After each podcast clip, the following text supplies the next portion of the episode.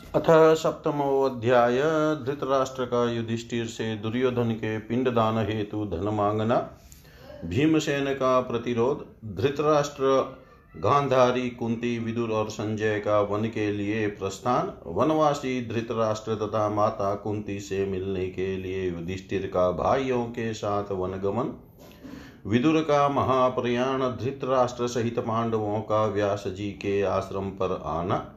देवी की कृपा से व्यास जी द्वारा महाभारत युद्ध में मरे कौरवों, पांडवों के परिजनों को बुला देना। श्रुतुवाच पञ्चानां द्रौपदी सामान्या सा पतिव्रता। पञ्चपुत्रास्तु तस्याः स्युभ्रतेभ्यो सुन्दरा। अर्जुनस्य तथा भार्यां कृष्णस्य भगिनी शुभा। सुभद्राया हृता पूर्वं जिष्णुना हरिसम्मते। तस्यां जातो महावीरो निहतोऽसो रणाजिरै। अभिमन्युर्हतास्तत्र द्रौपद्याश्च सुता किल। अभिमन्यो वरा भार्यां वैराटी च अतिसुन्दरी कुलान्ते शुशुवैं पुत्रं मृतो बाणाग्निना शिशु। जीवितः स तु कृष्टेन भागी नैयसुतः स्वयं द्रौणिबाणाग्निर्दग्धप्रतापेनाद्भुतेन च। परीक्षिणेषु वंशेषु जातो यस्माद्वरः सुतः। तस्मात् परीक्षितो नाम विख्यात पृथ्वीतले। निहतेषु च पुत्रेषु धृतराष्ट्रोऽतिदुःखितस्तौ पाण्डवराज्ये च भीमवाग्बाणपीडित गान्धारी च तथा तिष्ठतः पुत्रशोकातुरभृशम्। सेवां तयोर्दिवारात्रं चकारातो युधिष्ठिर। विदिरो विदुरोऽप्यति धर्मात्मा प्रज्ञानेत्रं बोधयत्युधिष्ठिरस्यानुमते भ्रातृपाशवे व्यतिष्ठत। धर्मपुत्रौ धर्मात्मा चकार सेवनं पितुः। पुत्रशोकोद्भवं दुःखं तस्य विस्मारयन्निव। यथा शृणोति वृद्धो वशो तथा भीमोऽतिरोषितवागबाणेनाहनतं तु श्रावयन् संस्थिताञ्चनान्। मया पुत्रा हता सर्वै दुष्टस्यान्धस्य ते रणे। दुःशासनस्य रुधिरं पीतं हृद्यं तथा वृशम् भुनक्तिपिण्डमन्धोऽयं मया दत्तं गतत्रपः। ध्वाङ्क्षवद्वा स्ववचापि वृथा जीवत्यशो जन एवं विधानि रुक्षाणि श्रावयत्यनुवासरम्। आश्वासयति धर्मात्मा मूर्खोऽयमिति च ब्रुवन्। अष्टादशेव वर्षाणि स्थित्वा तत्रैव दुःखित। धृतराष्ट्रो वणियानं प्रार्थयामास धर्मजम्। आया अयाचतः धर्मपुत्रं धृतराष्ट्रो महीपतिपुत्रेभ्योऽहं ददाम्यद्य निर्वापं विधिपूर्वकम् वृकोदरेण सर्वेषां वृकोदरेण सर्वेषां कृतमत्रोद्रवदेहिकं न कृतं मम पुत्राणां पूर्ववैर्मनुस्मरन्। ददासि चेद्धनं मह्यं कृत्वा चैवोधर्वदेहिकं गमिष्येऽहं वनं तप्तुं तपः स्वर्गफलप्रदम्। एकान्ते विदुरेणोक्तो राजा धर्मसुतः शुचि धनं दातुं मनश्चक्रे धृतराष्ट्राय चाटिने। समाहूय निजान् सर्वान्नुवाच पृथिवीपति धनं दास्यै महाभागा पित्रे निर्वापकामिने। तच्छ्रुत्वा वचनं भ्रातु ज्येष्ठस्यामिततेजस सङ्ग्रेहोऽस्य महाबाहु मारुति कुपितोऽब्रवीत् धनं देयं महाभाग दुर्योधनहिताय किम् अन्धोऽपि सुखमाप्नोति मूर्खत्वं किमतः परम्। तव दुर्मन्त्रितेनाथ दुःखं प्राप्ता वने वयं द्रौपदी च महाभागा समानीता दुरात्मना। विराटभवने वासप्रसादा तव सुव्रतः दासत्वं च कृतं सर्वै मतस्य श्यामितविक्रमै। देविता त्वं न चेज्येष्ठ प्रभवेत् सञ्चय कथं सुपकारो विराटस्य हत्वा भुवं तुमागधम्। बृहन्नला कथं जिष्णुर्भवेदबालस्य नर्तक कृत्वा वेशं महाबायुर्योषाया वासवात्मज गाण्डीव शोभितौ हस्तौ कृतौ कण कङ्कणशोभितौ मानुषं च वपुः प्राप्य किं दुःखं स्यादतः परम् दृष्ट्वा वेणीं कृतां मुग्निकज्जलं लोचने तथाशिं गृहीत्वा तरसा चेद्मह्यं नान्यथा सुखम्। अपृष्टवाच महीपालं अग्निर्मया गृहे दग्धुकामश्च पापात्मा निर्दग्धौ वशो पुरोचन। कीचका निहता सर्वै त्वां पृष्टवा जनाधिप, न तथा निहता सर्वै सभार्यां धृतराष्ट्रजाः। मूर्खत्वं तौ राजेन्द्र गन्धर्वेभ्यश्च मोचिता दुर्योधनादय कामं शत्रवो निगडीकृता। दुर्योधनहितायाद्य धनं दातुं त्वमिच्छसि नाहं दधे महीपाल सर्वदा प्रेरितस्त्वया। इत्युक्त्वा निर्गते भीमे त्रिभिः परिवृतो नृपः ददौ वितं सुबहुलं धृतराष्ट्राय धर्मज।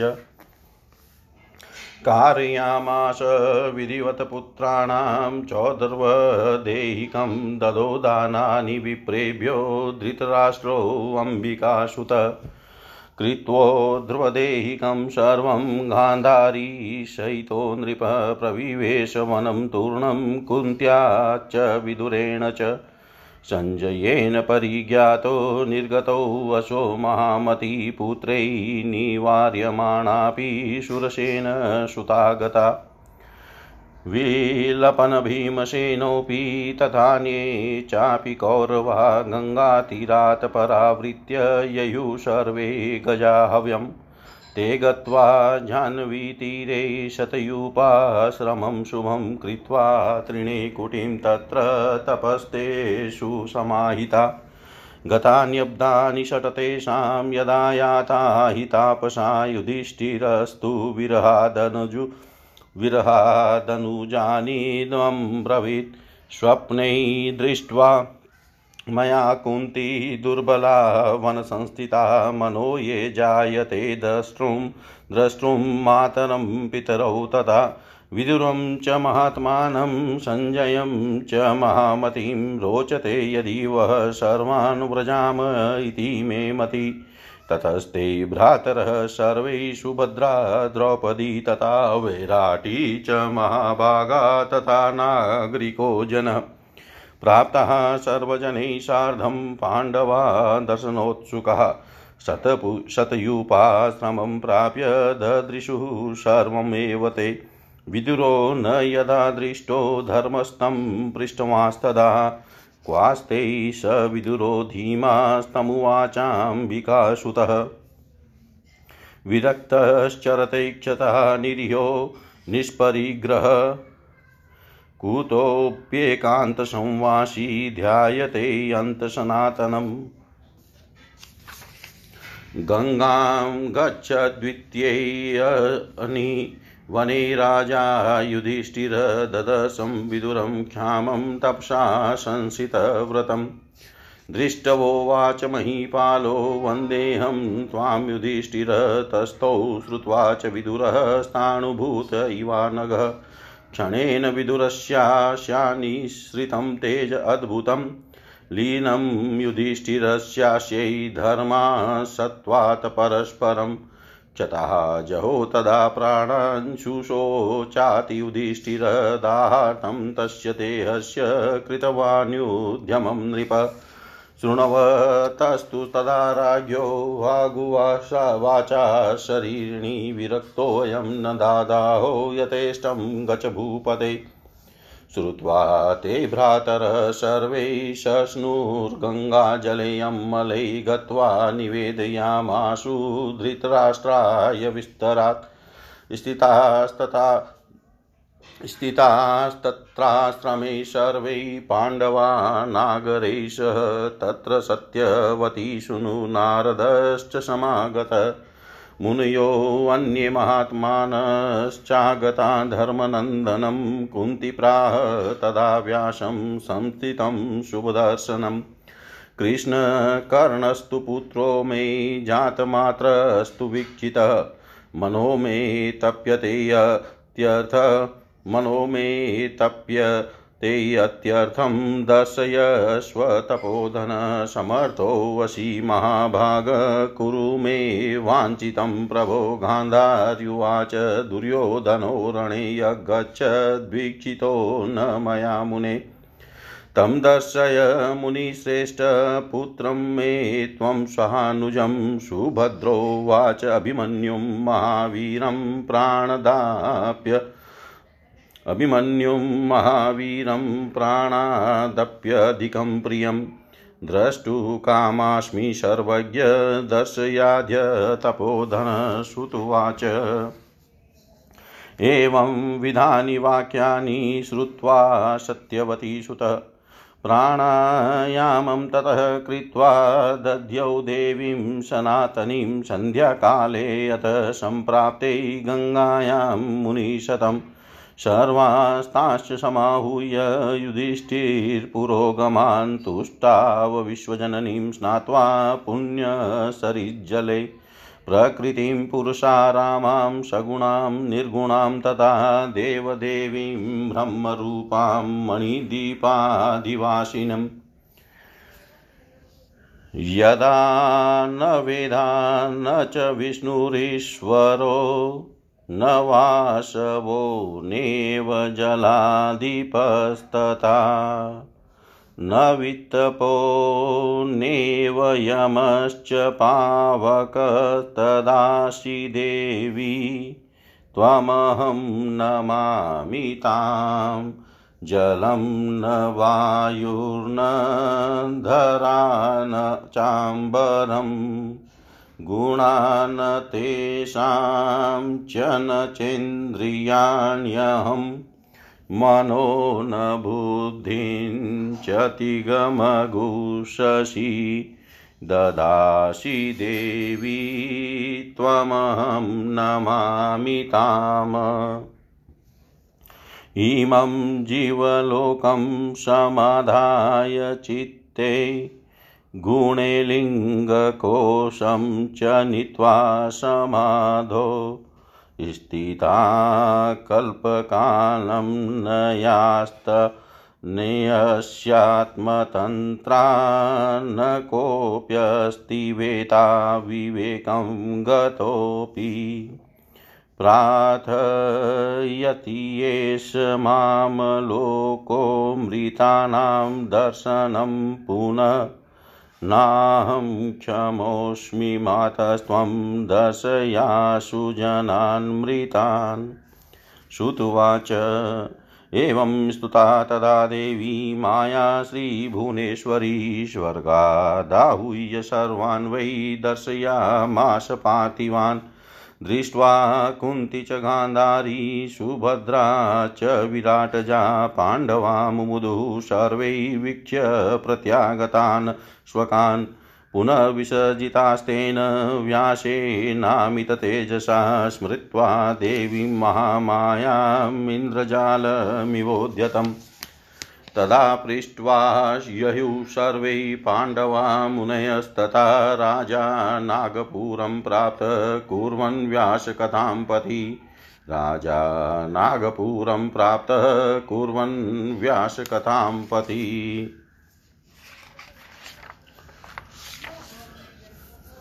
सूत जी बोले हे मुनिगण माननीय, द्रौपदी उन पाँचों पांडवों की पतिव्रता पत्नी थी। उन द्रौपदी को अत्यंत सुंदर पाँच पुत्र उन पतियों से उत्पन्न हुए।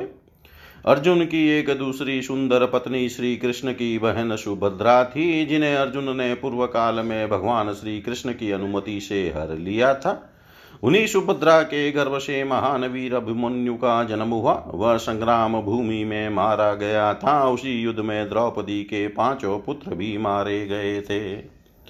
वीर अभिमन्यु की श्रेष्ठ तथा अत्यंत सुंदर पत्नी महाराज विराट की पुत्री उत्तरा थी महाभारत के युद्ध में कुरुकुल का नाश हो जाने पर उसने एक पुत्र उत्पन्न किया था। वह द्रोण पुत्र अश्वत्थामा की बाणाग्नि से पहले गर्भ में ही मर गया था। किंतु बाद में भगवान श्री कृष्ण ने अश्वत्थामा की बाणाग्नि से निर्दग्ध अपने भांजे के पुत्र, अपने अद्भुत प्रताप से पुनः जीवित कर दिया था। गुरुवंश के समाप्त होने पर वह श्रेष्ठ पुत्र उत्पन्न हुआ था, इसलिए वह बालक परीक्षित नाम से पृथ्वी तल पर प्रसिद्ध हुआ। अपने सौ पुत्रों के मारे जाने पर अत्यंत दुखित राजा धृतराष्ट्र भीम के बाघ बाणों से संतप्त रहते हुए अब पांडवों के राज्य में रहने लगे। वैसे ही गांधारी भी अत्यंत दुखी होकर जीवन यापन करने लगी। दुखित युधिष्ठिर दिन रात उन दोनों की सेवा करने लगा। महान धर्मात्मा विदुर युधिष्ठिर की अनुमति से अपने भाई धृतराष्ट्र के पास में ही रहते थे और वे उन प्रज्ञा चक्षु को समझाते, बुझाते रहते थे। धर्मपुत्र, धर्मात्मा युधिष्ठिर भी अपने पिता तुल्य धृतराष्ट्र के पुत्र शोक जनित दुख को विस्मारित कराते हुए उनकी सेवा करने लगे। जिस किसी भी प्रकार यह वृद्ध धृतराष्ट्र सुन ले, यह ध्यान में रहकर भीम अत्यंत क्रोधित होकर अपने वचन रूपी बाणों से उन पर सर्वदा प्रहार किया करते थे। वहाँ उपस्थित लोगों को सुना सुना कर भीम कहा करते थे कि मैंने इस दुष्ट हंदे के सभी पुत्रों को रणभूमि में मार डाला और दुशासन के हृदय का रक्त जी भर के पी लिया है। अब यह अंधा निर्लज होकर मेरे दिए हुए पिंड को कौवों एवं कुत्तों की भांति खाता है। अब तो यह व्यर्थ ही जीवन बिता रहा है। भीम इस प्रकार की कठोर बातें प्रतिदिन उन्हें सुनाते थे, परंतु धर्मात्मा युधिष्ठिर यह कहते हुए धृतराष्ट्र को धैर्य प्रदान करते थे कि यह भीम मूर्ख है। इस प्रकार उस दुखी धृतराष्ट्र ने अठारह वर्ष तक वहाँ रहकर धर्मपुत्र युधिष्ठिर से वन में जाने की इच्छा प्रकट की। महाराज धृतराष्ट्र ने धर्मपुत्र युधिष्ठिर से यह भी प्रार्थना की कि अब मैं अपने पुत्रों के लिए विधि पूर्वक पिंड दान करूँगा। यद्यपि भीम ने सभी का ही कर्म कर दिया था, किंतु पूर्व वैर का स्मरण करते हुए उन्होंने मेरे पुत्रों का नहीं किया। अतः यदि आप मुझे कुछ धन दे तो मैं अपने पुत्रों का ही कर्म करके स्वर्ग, फल देने वाला तप करने के लिए वन में चला जाऊँगा। विदुर ने भी एकांत में पवित्र आत्मा, धर्मपुत्र युधिष्ठिर से जब ऐसा कहा, तब उन्होंने धर्मार्थी धृतराष्ट्र को धन देने का निश्चय कर लिया। राजा युधिष्ठिर ने परिवार के सभी जनों को बुलाकर कहा, हे महाभाग, मैं कौरवों का श्राद्ध करने के इच्छुक ज्येष्ठ पिता को धन प्रदान करूँगा। महातेजस्वी ज्येष्ठ भ्राता युधिष्ठिर का वचन सुनकर वायु पुत्र महाबली भीम ने अत्यंत क्रोधित होकर कहा, हे महाभाग, दुर्योधन के कल्याण के लिए राजकोष का धन क्यों दिया जाए? इससे अंधे धृतराष्ट्र को सुख भी मिलेगा, इससे बड़ी मूर्खता और क्या होगी? आपकी दूषित मंत्रणा के फलस्वरूप ही हम लोगों ने वनवास का कठोर कष्ट सहा। दुरात्मा दुशासन महारानी द्रौपदी को अपमान पूर्वक सभा में खींच लाया। ये सुव्रत आपकी कृपा से ही हम लोगों को विराट राजा के घर रहना पड़ा। तथा हम अमित पराक्रम वालों को मत्स्य देश के राजा की दासता करनी पड़ी थी। हम सब में ज्येष्ठ आप यदि जुआ न खेलते तो हम लोगों की दुर्गति क्यों होती? मगध नरेश जरासंध का वध करने वाले मुझको राजा विराट के यहाँ रसोईया बना पड़ा। आपके ही कारण इंद्रपुत्र महाबाहु अर्जुन को विराट राजा के यहाँ स्त्री का रूप धारण करके उनके बच्चों को नृत्य की शिक्षा देने के लिए भृन्नल्ला बनना पड़ा। गांडीव धनुष के स्थान पर अर्जुन को अपने हाथों में कंकण धारण करना पड़ा। मनुष्य का शरीर पाकर भला इससे बड़ा कष्ट और क्या हो सकता है? अर्जुन के सिर पर चोटी और आँखों में काजल की बात स्मरण करके तो मन में यही आता है कि मैं अभी तलवार लेकर शीघ्र ही धृतराष्ट्र का सिर काट दूँ। इसके अतिरिक्त मुझे शांति नहीं मिल सकती। आप महाराज से बिना पूछे ही मैंने लाक्षाग्रह में अग्नि लगा दी थी, जिससे हम लोगों को जलाने की इच्छा वाला वह पापी पुरोचन सव्य जल गया। हे राजन, मैंने आपसे परामर्श किए बिना ही जैसे सभी कीचकों का वध कर डाला, वैसे ही स्त्रियों समेत धृतराष्ट्र के सभी पुत्रों का भी वध मैं नहीं कर पाया। हे राजेंद्र, यह आपकी ना समझी ही थी कि जब गंधर्वों ने दुर्योधन आदि हमारे शत्रुओं को बंदी बना लिया था, तब आपने ही उन्हें छुड़ा दिया। हे राजन, आज पुनः उसी दुष्ट दुर्योधन के कल्याण के लिए आप धन देने की इच्छा कर रहे हैं। आपके कहने पर भी मैं उन्हें धन नहीं देने दूँगा। ऐसा कहकर भीम चले जाने पर धर्मपुत्र युधिष्ठिर ने अर्जुन, नकल, सहदेव इन तीनों की सम्मति लेकर धृतराष्ट्र को बहुत सा धन दे दिया। तब अंबिका पुत्र धृतराष्ट्र ने धन लेकर अपने पुत्रों का विधिवत श्राद्ध कर्म कराया और ब्राह्मणों को विविध दान दिए। इस प्रकार अपने पुत्रों का श्राद्ध कर्म करके गांधारी सहित महाराज धृतराष्ट्र कुंती तथा विदुर के साथ शीघ्र ही वन में चले गए। संजय द्वारा सबको यह समाचार मिला कि महामति धृतराष्ट्र वन में जा रहे हैं। उस समय अपने पुत्रों के मना करने पर भी सूरसेन की पुत्री कुंती उनके साथ चली गई। यह देख कर भीम भी रोने लगे वे तथा अन्य अन्य सभी कौरव उन लोगों को गंगा तट तक पहुँचा कर पुनः हस्तिनापुर को लौट आए। तत्पश्चात धृतराष्ट्र आदि गंगा तट पर स्थित शुभ सत युप आश्रम में पहुँचे और वहाँ कुटी बनाकर एकचित हो तपस्या करने लगे। जब वे तपस्वी चले गए और इस प्रकार छह वर्ष बीत गए, तब उनके विरह से संतप्त युधिष्ठिर अपने भाइयों से कहने लगे मैंने स्वप्न देखा है कि वन में रहती हुई माता कुंती अत्यंत दुर्बल हो गई है। अतः माता तथा पितृजनों को देखने की मन में इच्छा हो रही है। साथ ही महात्मा विदुर तथा महाबुद्धिमान संजय से भी मिलने की मेरी इच्छा है। यदि आप लोगों को भी यह उचित प्रतीत होता हो तो हम लोग वहाँ चलें, ऐसा मेरा विचार है। तब वे सभी भाई, सुभद्रा, द्रौपदी, महाभागा, उत्तरा तथा अन्य अन्य नागरिक जन वहाँ एकत्र हुए। दर्शन के लिए उत्सुक उन पांडवों ने सभी लोगों के साथ सतयुपाश्रम में जाकर धृतराष्ट्र आदि को देखा। वहाँ जब विदुर जी दिखाई नहीं दिए, तब धर्मराज युधिष्ठिर ने धृतराष्ट्र से पूछा, वे बुद्धिमान विदुर जी कहाँ हैं? तब अंबिका पुत्र धृतराष्ट्र ने उनसे कहा, विदुर तो विरक्त एवं निष्काम होकर तथा सब कुछ त्याग कर कहीं एकांत में रहते हुए अंतकरण में परमात्मा का ध्यान कर रहे होंगे। दूसरे दिन गंगा जी की ओर जाते हुए युधिष्ठिर ने वन में तपस्या के कारण छिन्न देह वाले व्रतधारी विदुर जी को देखा। उन्हें देख कर महाराज युधिष्ठिर ने कहा, मैं आपको प्रणाम करता हूँ। यह सुनकर भी निष्पाप विदुर जी ठूंठ वृक्ष के समान अचल स्थित रहे। उसी क्षण विदुर जी के मुख से एक अद्भुत तेज निकला और वह तत्काल युधिष्ठिर के मुख में समा गया, क्योंकि वे दोनों ही धर्म के अंश थे। इस प्रकार विदुर जी ने प्राण त्याग कर दिया और युधिष्ठिर अत्यंत शोकाकुल हो गए। वे राजा युधिष्ठिर, उनके शरीर का दाह सांस का कार करने का प्रबंध करने लगे। उसी समय राजा को सुनाते हुए आकाशवाणी हुई, हे राजन, ये विदुर जी विरक्त है, अतः ये दाह संस्कार के योग्य नहीं है। अब आप इच्छा अनुसार यहाँ से प्रस्थान करें।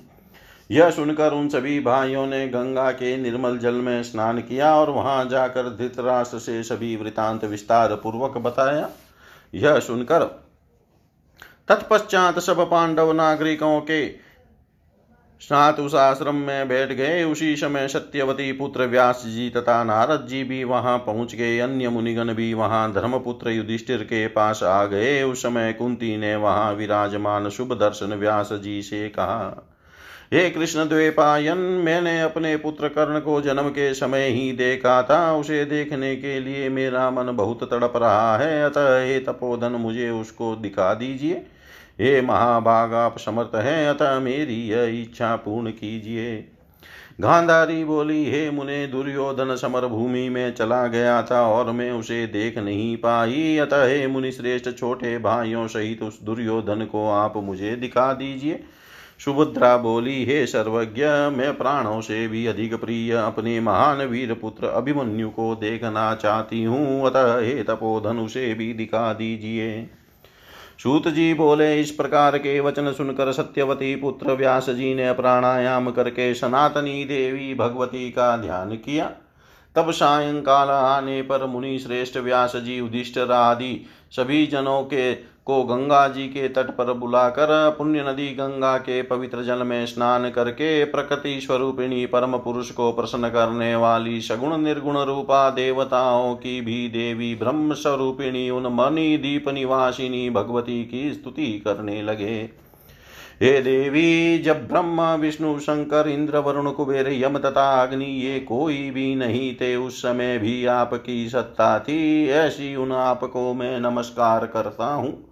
जिस समय जलवायु, पृथ्वी, आकाश तथा उनके रस आदि गुण समस्त इंद्रियाँ, अहंकार, मन, बुद्धि, सूर्य तथा चंद्रमा ये कोई भी नहीं थे, तब भी आप विद्यमान थी, ऐसी उन आपको मैं प्रणाम करता हूँ। इस जीवलोक को अपने चित में समाहित करके सत्व रजतम आदि गुणों सहित लिंग कोश को समाधि की अवस्था में पहुँचा कर जब आप कल्प पर्यंत स्वतंत्र होकर विहार करती है, तब विवेक प्राप्त पुरुष भी आपको जानने में समर्थ नहीं होता। ये माता, ये लोग मृत व्यक्तियों को पुनः दर्शन के लिए मुझसे प्रार्थना कर रहे हैं, किंतु मैं ऐसा कर पाने में समर्थ नहीं हूँ।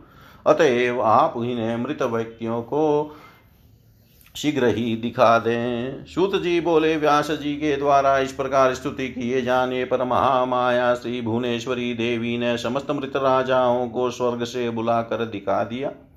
कुंती, गांधारी, सुभद्रा, विराट पुत्री, उत्तरा एवं सभी पांडव वापस आते हुए स्वजनों को देख कर प्रसन्न हो गए। तदनंतर परिमित तेज वाले व्यास जी ने महामाया देवी का स्मरण करके इंद्रजाल की भांति प्रकट हुए उन सबको पुनः लौटा दिया। तत्पश्चात धृतराष्ट्र आदि तापसों से आज्ञा लेकर सभी पांडव तथा मुनिजन वहाँ से चल दिए। राजा युधिष्ठिर भी मार्ग में व्यास जी की चर्चा करते हुए हस्तिनापुर आ गए। थी श्रीमद देवी भागवते महापुराणे अष्टादशसाहस्रायां संहितायां द्वितीयस्कन्धे पाण्डवानां कथानकं मृतानां दर्शनवर्णनं नाम सप्तमोऽध्यायः। सर्वं श्रीशां सदाशिवाय अर्पणम् अस्तु। ॐ विष्णवे नमः। ॐ विष्णवे नमः। ॐ विष्णवे नमः। श्रीमद्देवी भागवतः द्वितीयस्कन्धताष्टमोऽध्याय धृतराष्ट्र आदि का दावाग्नि में जल जाना, प्रभास क्षेत्र में यादवों का परस्पर युद्ध और संहार, कृष्ण और बलराम का परम धाम गमन, परीक्षित को राजा बनाकर पांडवों का हिमालय पर्वत पर जाना, परीक्षित को साप की प्राप्ति प्रम द्वारा और रुरु का वृतांत, सुतुवाच। ततो दिने तृतीये च, धृतराष्ट्र स भूपति दावाग्निना वने दग्ध, स भार्य कुन्तिसंयुत सञ्जयनस्तीर्थयात्रायां गतस्त्यक्त्वा महीपतिं श्रुत्वा युधिष्ठिरो राजा नारदा दुःखमाप्तवान्। षट्त्रिंशत् षट्त्रिंशे यथ गते वर्षे कौरवाणां क्षयात् पुनः प्रभासे यादवा सर्वे विप्राशाप। क्षयं गता तेऽपि त्वामधिरां मतः कृत्वा युद्धं परस्परं क्षयं प्राप्ता महात्मानः पश्यतो रामकृष्णयो। देहं त्याजनामस्तु कृष्णकमललोचन व्याधबाणहत शापं पालयन् भगवान् हरि। वसुदेवस्तु तच्छ्रुत्वा देहत्यागं हरेरथ जहो प्राणाञ्चुचीन् कृत्वा चीते श्रीभुवनेश्वरीम्। अर्जुनस्तु ततो गत्वा प्रवासे चातिदुःखितः संस्कारं तत्र सर्वेषां यथा योग्यं चकारः। समीक्ष्यात् हरे देहं कृत्वा काष्ठस्य सञ्चयन्। सञ्चयम् अष्टाभिः सह पत्नीभिदाह यामास पार्थिव।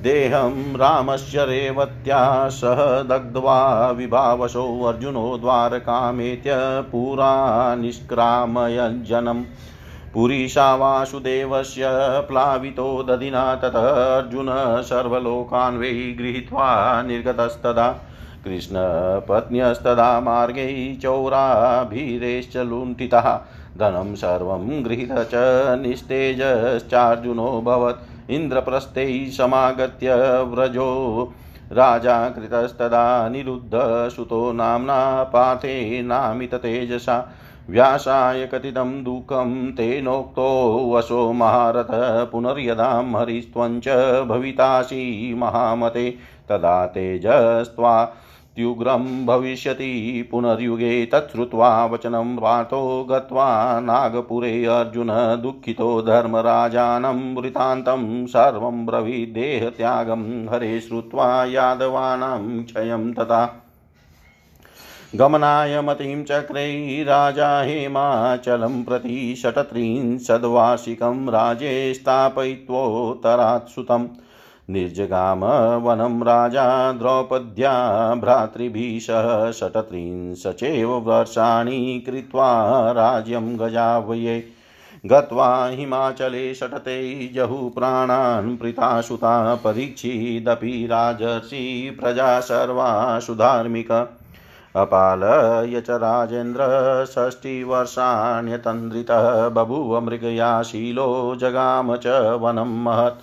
वि विदं मृगं विचिन्वानां मध्याह्ने भूपति स्वयं त्रिशीतश्च परिश्रान्तक्षुदितश्चोत्तराशुतः राजा धर्मेण सन्तप्तो ददर्श मुनिमन्तिकै ध्याने स्थितं मुनिं राजां जलं पप्रचातुरनोवाच किञ्चिन्मौनस्तश्चुकोपनृपतिस्तदामृतं सर्पं तदादाय धनुष्कोट्या त्रिशातुर कलिनाविष्टचितस्तु कण्ठे तस्य न्यवेशयतारोपिते तथा सर्पैनोवाच मुनिशतम् न चचाल समाधिस्थो राजापि स्वगृहं गतः तस्य पुत्रोऽवत अतितेजस्वी गविजातो महातपा महाशक्तो शुश्राव क्रीडमानो वनान्तिके मित्राण्याहुश्च तत्पुत्रं पितुः कण्ठे तवाधुना लम्बितोऽस्ति मृतः सर्पः केनापीति मुनीश्वरः।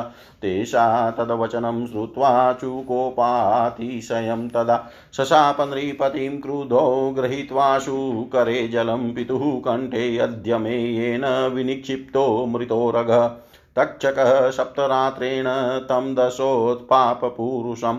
मुनेः शिष्योऽवत राजानं समुपेत्ये गृहे स्थितं शापं निवेदयामास मुनिपुत्रेण चार्पितम्।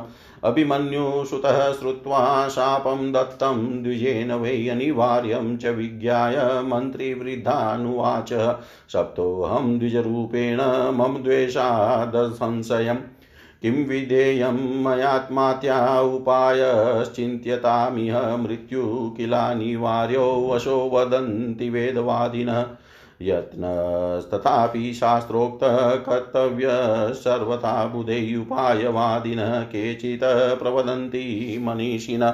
विज्ञोपायेन सिद्ध्यन्ति कार्याणि नेतरस्य च मणिमन्त्रौषधीनां च वै प्रभावा खलु दुर्विध न भवेदिति किं तेस्तु मणिमद्भिः सुसादितैः सर्पदष्टा पुरा भार्या मुने सञ्जीवितामृता दत्त्वार्धमायुस्तेन मुनिना सावराप्सरा भवितव्येन विश्वासकर्तव्य सर्वथा बुधे।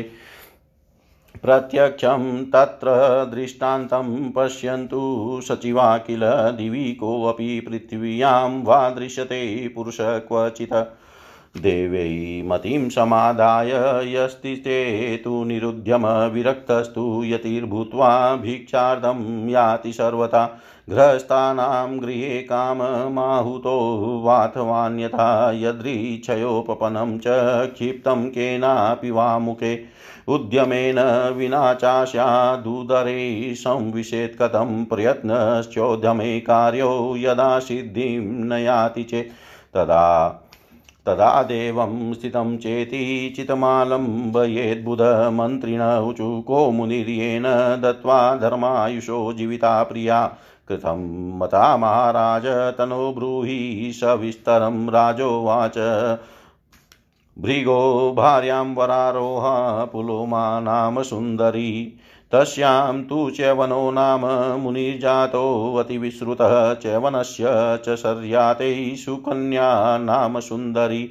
तस्यां यज्ञेषुतः श्रीमान् प्रमती नाम विश्रुतः प्रमतेस्तु प्रिया भार्यां प्रतापिनां विश्रुता।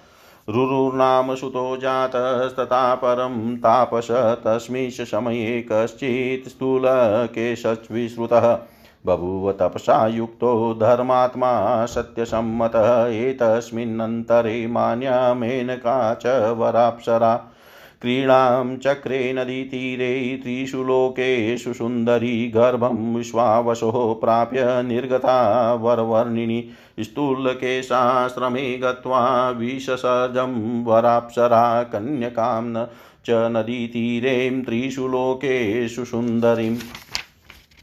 दृष्टवानातां तदा कन्यां जग्राह मुनिशतं पुपोषस्तुल्लकेशस्तु नाम्नां चक्रे प्रमद्वरां सा काले यौवनं प्राप्ता सर्वलक्षन् संयुता रुरुदृष्टवात तां बाला कामबाणार्दितो हि अभूतः।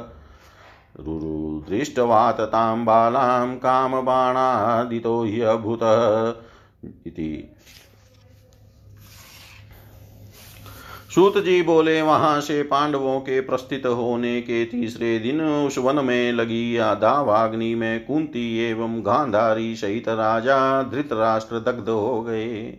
संजय पहले ही धृतराष्ट्र को छोड़कर तीर्थ यात्रा के लिए चले गए थे। नारद जी से यह वृतांत सुनकर राजा युधिष्ठिर अत्यंत दुखी हुए।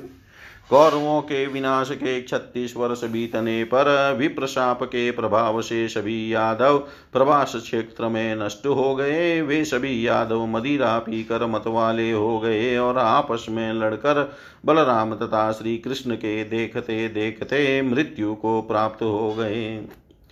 तदनंतर बलराम जी ने योग क्रिया द्वारा शरीर का त्याग किया और कमल के समान नेत्र वाले भगवान श्री कृष्ण ने साप की मर्यादा रखते हुए एक बहेलिए के बाण से आहत होकर महाप्रयाण किया। इसके पश्चात जब वसुदेव जी ने श्री कृष्ण के शरीर त्याग का समाचार सुना तो उन्होंने अपने चित्त में श्री भुवनेश्वरी देवी का ध्यान करके अपने पवित्र प्राणों का परित्याग कर दिया। तत्पश्चात अत्यंत शोक संतप्त अर्जुन ने प्रभास क्षेत्र में पहुंचकर सभी का यथोचित अंतिम संस्कार संपन्न किया। भगवान श्री कृष्ण का शरीर खोज कर और लकड़ी जुटाकर अर्जुन ने आठ पटरानियों के साथ उनका दहा संस्कार किया। तदनंतर रेवती के साथ बलराम जी के मृत शरीर का दाह संस्कार करके अर्जुन ने द्वारका पूरी पहुंचकर उस नगरी से नागरिकों को बाहर निकाला। तत्पश्चात कुछ कुछ ही क्षणों में भगवान श्री कृष्ण की वह द्वारका पूरी समुद्र में डूब गई। किंतु अर्जुन सभी लोगों के साथ लेकर बाहर निकल गए थे। मार्ग में चोरों और भीलों ने श्री कृष्ण की पत्नियों को लूट लिया और समस्त धन छीन लिया। उस समय अर्जुन तेजहीन हो गए। तदनंतर परिमित तेज से संपन्न अर्जुन ने इंद्रप्रस्थ पहुंचकर अनिरुद्ध के वज्र नामक पुत्र को राजा बनाया। अर्जुन ने अपने तेजहीन करने होने का दुख व्यास जी से निवेदित किया, जिस पर व्यास जी ने उस महारथी अर्जुन से कहा, हे महामते, जब भगवान श्री कृष्ण और आपका पुनः अवतार होगा, तब उस युग में आपका तेज पुनः अत्यंत उग्र हो जाएगा। उनका यह वचन सुनकर अर्जुन वहाँ से हस्तिनापुर चले गए। वहाँ पर अत्यंत दुखी होकर अर्जुन ने धर्मराज युधिष्ठिर से समस्त वृतांत कहा श्री कृष्ण के देह त्याग एवं यादवों के विनाश का समाचार सुनकर राजा युधिष्ठिर ने हिमालय की ओर जाने का निश्चय कर लिया। इसके बाद छत्तीस वर्षीय उत्तरा पुत्र परीक्षित को राज सिंहासन पर प्रतिष्ठित कर, प्रतिष्ठित करके वे राजा युधिष्ठिर, द्रौपदी तथा भाइयों के साथ वन की ओर निकल गए। इस प्रकार छत्तीस वर्ष की अवधि तक हस्तिनापुर में राज्य करके द्रौपदी तथा कुंती पुत्रों इन छहों ने हिमालय पर्वत पर जाकर प्राण त्याग दिए। इधर धर्मनिष्ठ राजसी परिचित ने भी आलस्य रहित भाव से साठ वर्षों तक संपूर्ण प्रजा का पालन किया। वे एक बार आखेट हेतु एक विशाल जंगल में गए। अपने बाण से विद एक मृग को खोजते खोजते मध्यान्ह काल में उत्तरा पुत्र राजा परीक्षित भूख प्यास तथा थकान से व्याकुल हो गए। धूप से पीड़ित राजा ने समीप में ही एक ध्यान मग्न मुनि को विराजमान देखा और प्यास से व्याकुल उन्होंने मुनि से जल मांगा। मौन व्रत में स्थित वे मुनि कुछ भी नहीं बोले, जिससे राजा कुपित हो गए और प्यास से आकुल तथा कली से प्रभावित चित वाले राजा ने अपने धनुष की नोक से एक मृत सांप उठाकर उनके गले में डाल दिया। गले में सर्प डाल दिए जाने के बाद भी वे मुनि श्रेष्ठ कुछ भी नहीं बोले। वे थोड़ा भी विचलित नहीं हुए और समाधि में स्थित रहे। राजा भी अपने घर चले गए। उन मुनि का पुत्र गविजात अत्यंत तेजस्वी तथा महातपस्वी था। पराशक्ति के आराधक उस गजीवात ने गवी जात ने पास के वन में खेलते हुए अपने मित्रों को ऐसा कहते हुए सुना कि हे मुनिश्रेष्ठ तुम्हारे पिता के गले में किसी ने मृत सर्प डाल दिया है। उनकी यह बात सुनकर वह अत्यंत कुपित हुआ और शीघ्र ही हाथ में जल लेकर उसने कुपित होकर राजा को साप दे दिया।